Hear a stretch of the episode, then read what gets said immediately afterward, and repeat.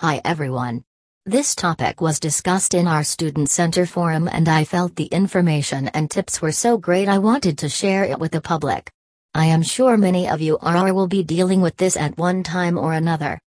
One of our All-Star offices received an online Google review that was negative, and they were very hurt and upset by this, as would be expected.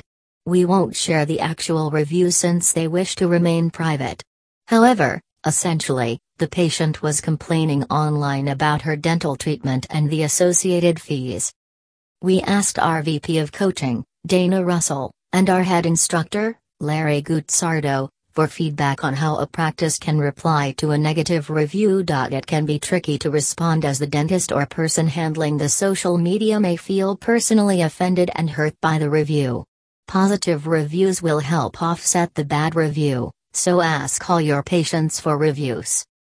We suggest that you address all negative reviews, as a lack of response may lead others to believe you don't care about patient issues. Your response needs to be positive, such as The goal of our office is to meet and exceed our patients' expectations at each visit. Our office manager, or dentist, would appreciate the opportunity to speak with you about your recent visits and discuss a resolution that will work for you please reach out to our office at your earliest convenience.